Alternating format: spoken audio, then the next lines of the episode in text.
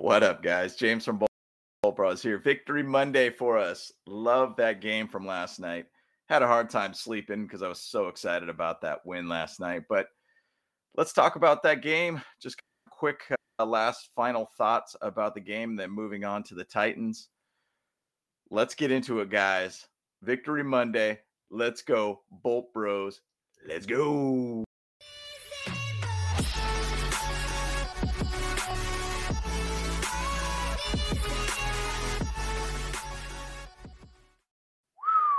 Man, what a game, guys. What a game. What a game. When we had our backs against the wall, we needed to get a win. We were at six and six. We didn't have Derwin. We didn't have Bash. We didn't have Bryce Callahan. We've got some guys. We got some additions. Obviously, Mike Will, massive to have him back in the game. He balled out for us. Keenan balled out for us. Herbert balled out for us.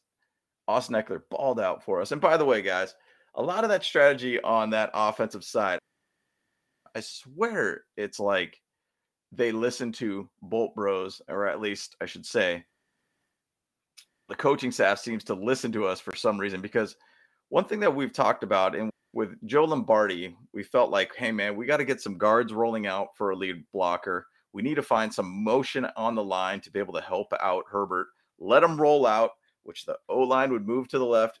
Herbert will roll to the right. Once again, we'll probably have one of the best play action based quarterbacks in the league. He is a phenomenal quarterback outside the pocket. And as you saw, yeah, bomb, the fifty-six yard bomb to Mike Williams, just efficient throws all around. Even that laser to Keenan Allen that they had the Philip Rivers point. And that was just phenomenal to watch. But bottom line, what a game. What a game plan. I'm just going to say this. Shout out to the coaching staff. That was the best called game of the year and one of the best performances of Brandon Staley's career for defense. Like I said earlier, no Derwin, no Bash, no Callahan. I mean, we have a D-line with basically Morgan Fox, Fajoko, and Joe Gaziano. That's pretty much it. There was times even on third down and long, it was just Morgan Fox is the only D lineman there in the middle, trying to make something happen. And, you know, this team played completely different than I've ever seen. And it was amazing to be able to see that. That was a very dominating performance on both ends. One little note I was going to throw out there, if it matters, but the thing about it is Brandon Staley's only been under five hundred once in his career. Yes, it's not even two full years that he's been a head coach for us, but basically he has only been under five hundred once, and it was only for one week. So I, there is a thing that Brandon Staley does not like to have, that losing kind of record at all. So take it for whatever it is. He found a way to not go under five hundred and found a way to be able to put us right into the seventh seed. Now, once again, tonight, Pat's Cards game is massive. Let's go Cards. We need that win to be able to help us and solidify us in the seventh seed. So let's keep it going, guys. Let's keep it going here. But some of the notes I was just going to jump into here. Mike McDaniel's post-game conference, which I like to be able to see what they say about the game, basically sounded like he was taking the orders in a drive-through, and it sounded all muffled and everything. It was super weird. But basically he said he didn't execute offensively at all, obviously, when you only have Tua basically getting ten completions the entire game. What was it? Excuse me. It was roughly about, oh my gosh, it was like two hundred total yards that we gave up. Tua only had one hundred forty-five yards, one touchdown, basically a fluke touchdown, to be honest. Yeah, they didn't perform at all. We basically performed extremely well defensively, so you got to give us a shout out on that. So many batted passes that we were able to find on that game too. Probably the most I've ever seen all season, probably putting together all the entire seasons of batted passes. We just played lights out on our defense. He also stated that they underproduced with the talent level that they had. Yeah, absolutely. When we basically, I didn't even know Jaylen Waddle was even on the field for the longest time. And he ended up with two catches, thirty-one yards. Tyreek, four for eighty-one. Really bulk of that was that one catch by Mike Davis when they had their feet tripped up on each other. But, and on top of that, their run game did not do well. Raheem Mostert, eleven carries, thirty-seven yards. Tua basically worked with his legs, three for twenty-eight. Jeff Wilson Junior was out eventually, four carries, twenty-six yards. So we did a phenomenal job. what's crazy about it is we only gave up basically roughly about two hundred nineteen yards this game. Dude, we've given that up just on the run game alone. So that was massive for this defense. Once again, with guys that were out, like our star guys, our three starters were out this game.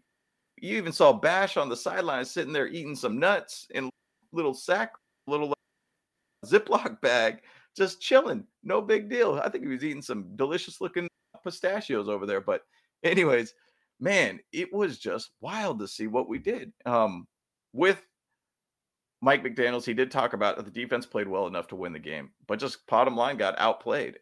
And I agree with that. I think their defense did fine. But at the same side, we also did throw three hundred sixty-seven yards on them. Justin Herbert was efficient. Our run game was good, not great. Eckler, forty-five yards on fifteen carries. Joshua Kelly, to be honest, played well and got the right yards or right amount of yards that we needed on his plays. He had four carries for twenty-nine yards, average of seven point two yards. So bottom line, Mike Will balled out, six catches, one sixteen, one touchdown, twelve catches with Allen, ninety-two yards. Eckler, eight catches, fifty-nine. Palmer, four for fifty-six, or four, four for fifty-three. It was just a great performance to watch, guys. And our defense really came out of nowhere. Where has this defense came from all of a sudden? It just played completely lights out. Where has it been? The tone-setting play of this defense was right from the get-go. The first play, Tua threw the ball deep to be able to Tyreek. Alohi made a perfect play on that. Batted the pass down. Great tone-setting play for that game. I think that actually was one of the plays of the games to be able to really set this game right from the get-go, how our defense is going to show up. We weren't going to be out-muscled. We weren't going to be thrown downfield at these downfield passes to be able to burn us. We p- came to play and we balled then. And also on that, that was a three and out for the Dolphins to start the game. The defense was really connected tonight, which is what Brandon Staley talked about in the post game. Even our post game, we talked about that too. Our defense was very connected, which was wild. Even Alohi talked a little bit about that too. We just played loose. We played a football game. It's just a game, but we basically played very loose. And for whatever reason, we just really connected. And it was insane to be able to see all that happen. So once again, we only gave up two hundred nineteen yards with all these injuries. How is that possible? What changed? How did this change? I don't know. But beautiful thing with defensively wise, we took away the middle of the field. If you saw that there was a safety just lurking in the backfield, just making sure he's taking away the middle of the field. We did a phenomenal job with that. It just makes me feel like with Derwin James coming back, which is one of my favorite players, just play him that way maybe. Maybe that's the right call for us. Play it where there's a safety just lurking in the middle of the field to make sure they can't really get the middle field passes. It really seemed like the Dolphins wanted to keep attacking the middle of the field the entire game, and it just was not working with them.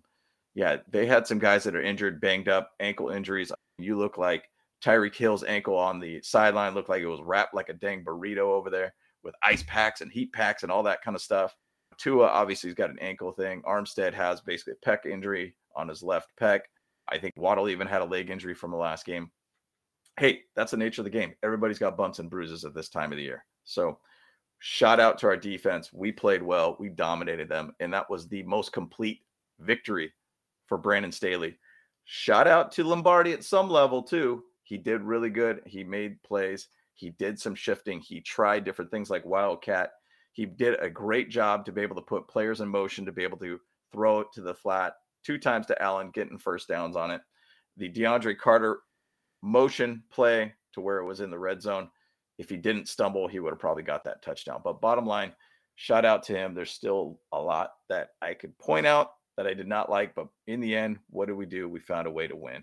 Bottom line, we were talking about on our post game, hey, what do we call Herbert this time of the year? We got to make up a name for him of some sort because he's need to find a way to be able to be the guy to be able to get us to the pro- promised land, into the playoffs and such. I'm just going to call him Santa Herbert. We need Santa Herbert to keep delivering us some wins and giving us more presents week after week. And what did he do this week?